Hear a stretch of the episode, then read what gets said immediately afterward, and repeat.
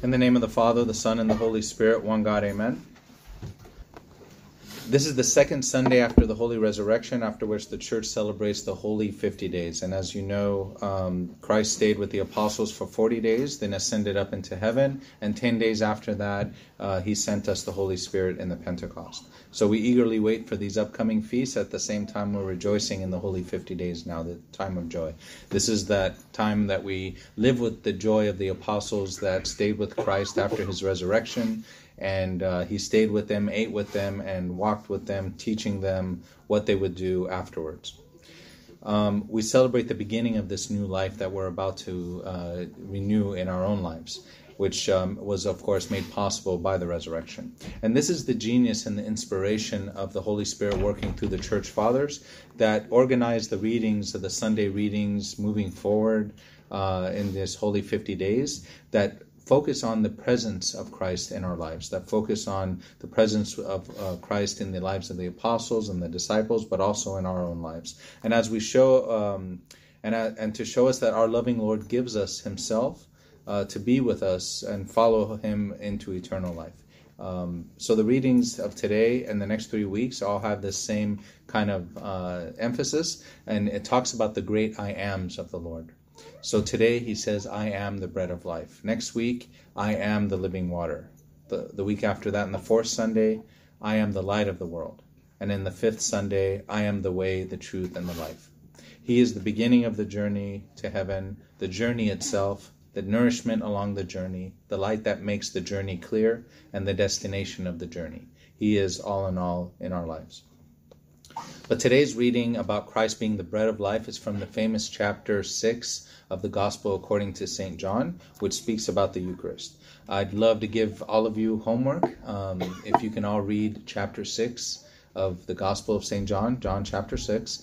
And um, it, it's a very important chapter regarding the Eucharist. So uh, next week there'll be a quiz. So be sure to read it. In a very, it's a very rich chapter. It's uh, saturated with God's love and His providence and purpose for His coming in the flesh and his purpose also for giving himself to us. Chapter 6 of the Gospel according to St. John includes passages that we read today, uh, is one that you'll find very, very, very clear references to the Eucharist um, and its marvelous effect on the believer.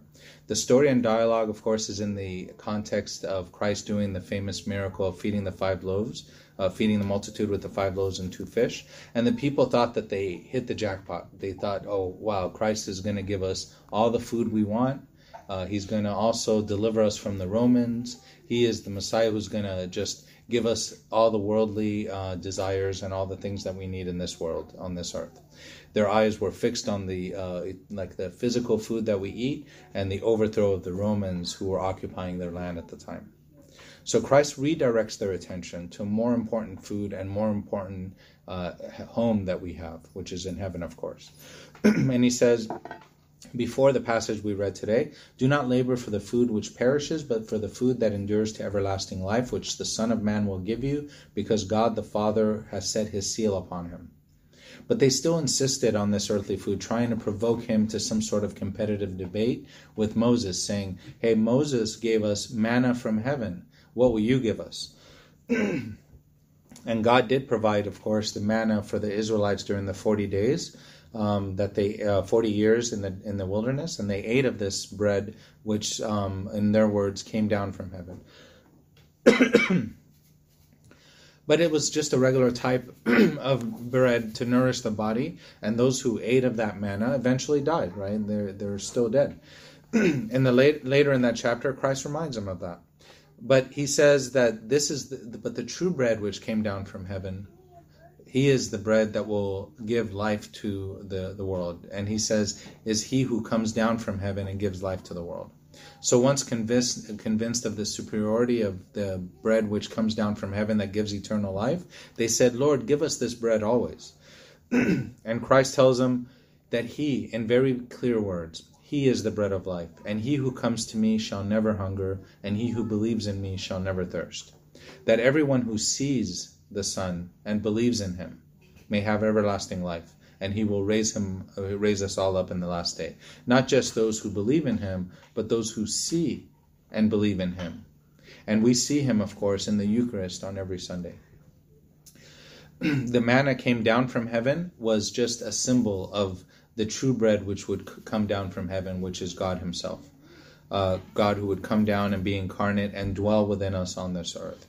Christ would come down from heaven and give Himself for us, dwelling, as it were, in the mud and slime, just like the manna in heaven was, was on the floor when they picked it up.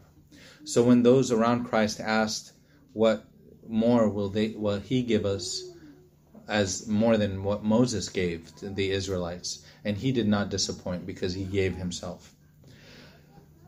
when we look at what happened last year, here, you know, it's very interesting as we talk about this topic uh, because I remember last year uh, we were all like talking through Zoom um, and we were not able to go to the churches. We didn't even have limited liturgies. And um, we were talking about this and we were I remember all of us groaning and desiring the Eucharist and prayed for the churches to open back up again. It was a lesson for all of us not to take these things for granted. And it seems the apostles and the church fathers and the, those who came before us, when they assembled the liturgy, they knew not to take this amazing gift for for um, granted uh, with all of its grace and all of its blessings. Um, and even during the per, like in times past, there were times when it was difficult to take communion, like during the pandemics and of the past, or persecutions, or other kinds of disasters. Partaking of the Eucharist was challenging sometimes.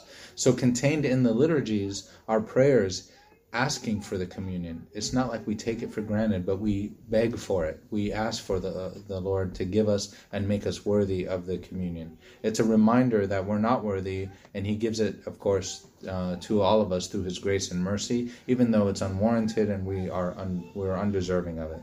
So as we slowly open back the churches, as you can tell today, we're starting. This is like one of the first days we're trying to open back up cautiously.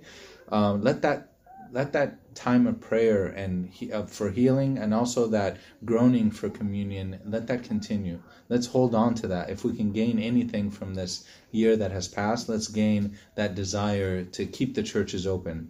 As we always uh, when when the priest closes the curtain he says lord grant that the church may um, that the gates of the church will be open from this generation and on to all generations. So we have to ask for it. We have to beg for it and not take it for granted Though we walk on earth, let our dwelling be in heaven.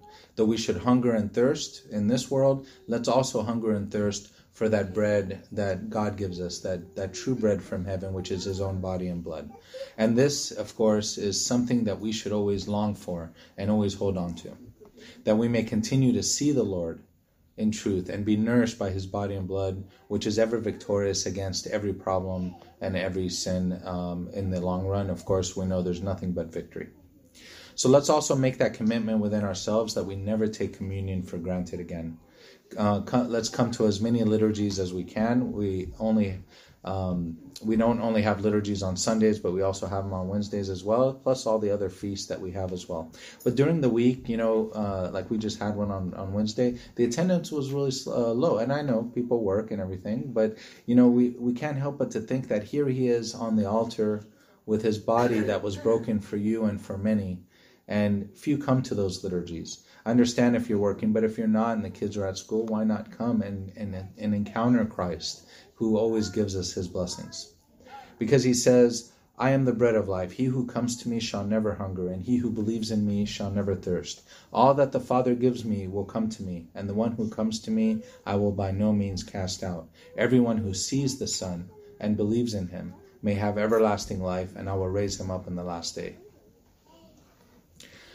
Besides the rich theological foundations for the Eucharist in this chapter six um, of, of the Gospel according to St. John, it also shows us, shows us much more about his love for us and his giving himself for us and his acceptance for us.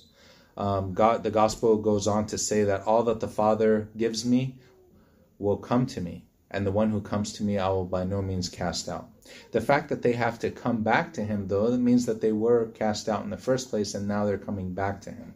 Away, they were once away. We were once away from knowing him in faith and love, from his joy, his peace, his security. What caused us to be away from God in the first place? The answer is always pride. Pride is the source of us being separated from God. From Adam and Eve, we tasted of the same cup of pride that Satan himself drank from when he was cast out of heaven, and likewise they were cast out of heaven. In the beginning, and mother, uh, it is the, like pride is the beginning and the mother of all other sins. It is the doorway of all other sins. St. John Cassian says that pride is the most savage beast, fiercer than all the other sins, greatly straining the perfect and ravaging with its cruel bite those who are nearly established in the perfect in the perfection of virtue. It's a constant threat for those who are beginning in the spiritual life and those who are advanced in spirituality and have a great relationship with God. It is always there trying to knock on the door. But we know that God resists the proud. He gives grace to the humble. And he says, uh, St. Paul, uh, St. James says in chapter 4, humble yourselves in the sight of the Lord and he will lift you up. Pride makes oneself a playground of the demons because they see their likeness in that person because they are themselves prideful. And they know also that they that those who are prideful are away from God's help and grace. So they're an easy target for them. This is the cause of being cast out from God's presence, the cause of Satan and his demons, the cause of Adam and Eve to be cast out. And then this is the way that we separate ourselves from God as well today. If we were cast out of his presence through pride, how do we go back in into his presence? Of course, with humility. That's how we go in. St. Augustine, in his wonderful book on the Confessions, which I encourage you to read, um, he wrote uh, saying, It is not by our feet or change of place that men leave you or return to you. It's not by change of physical location, it is by the change of our heart. I remember when we were praying in the parking lot, there the Lord was. He still was there with us. If by pride we were cast out, and it caused great distance to exist between us and God, it's by humility that we come back and close that distance. For he says, I have come down from heaven, just like the manna from heaven. He has come down, not to do my own will, but the will of him who sent me. He is the teacher of our humility coming down to our humanity like the manna, giving, given, of course, to those complaining Israelites of those times. He came down and emptied himself and came down and, and was on the floor for them to pick up. Likewise, he was incarnated and he came in the flesh, and we find him today in the lowly places. But he, has, he himself is our model for humility. He says, Come to me, all you who labor and are heavy laden, and I will give you rest. Take my yoke upon you and learn from me, for I am gentle and lowly in heart, and you will find rest for your souls. For he is lowly in heart, and we, when we approach him, we must be the same. In Psalm chapter 36 and in the Agpeya, we also read, In your light we shall see light. So in his humility, we encounter him who is humble and lowly of heart, who is our Lord Jesus Christ. When we approach Him like this, He never casts us out, as we read in today's gospel. Only pride, our own pride, causes distance between us and God. We find Him in humility. We find Him in the manger. We find Him on the cross. We find Him as that symbol of manna descending from heaven, given to those undeserving and complaining Israelites gathered on the ground in the wilderness. We see Him now on the altar as bread, the humblest of foods, broken for our sake, that we may enjoy him, because he gives himself for us. But he will by no means cast us out, because he has come down from heaven to do the will of him who sent him, which is his Father. This he says, of course, to emphasize that there's no other will than the will of the God and uh, God the Father and the will of God the Son. That both are one because they're both uh, of the same essence that will is um, of God is for us to return to Him. That is the will of Him who sent us, right? That we return to Him and that He uh, reconciles us. Our Lord Jesus Christ is that model for us to follow. If the Son of God, therefore, shows that level of humility for our sake, coming down from heaven to earth to dwell in the mud and slime where we are, um, and that He will accept us and not cast us out, we have to be the same with each other we have to forgive one another. If our Lord Jesus Christ forgives us in, in humbleness and love that He forgives us, how can we hold a grudge or, or hold something against someone else? St. Cyril of Alexandria says, How can we open our mouths to offer songs of thanksgivings to one of such compassion and goodness? He puts far from us our iniquities. And like a parent showing compassion to his children, the Lord has compassion for those who fear him, for he knows how we were made. How then do we treat others whom we encounter, who seek our forgiveness? We should be the same as, as well, of course. The gospel goes on to say that no one can come to me unless the Father who sent me draws him, and I will raise him up in the last day. Those who approached him in humility shall be kept close to him, those with pride shall be cast away from him. And this is the will of him who sent me, that everyone who sees the Son and believes in him may have everlasting life, and I will raise him up in the last day. How do we see the Son? Only those who recognize him in humility. We recognize him in the broken bread on the altar. We recognize him on the cross. We recognize him in the lowliest of places.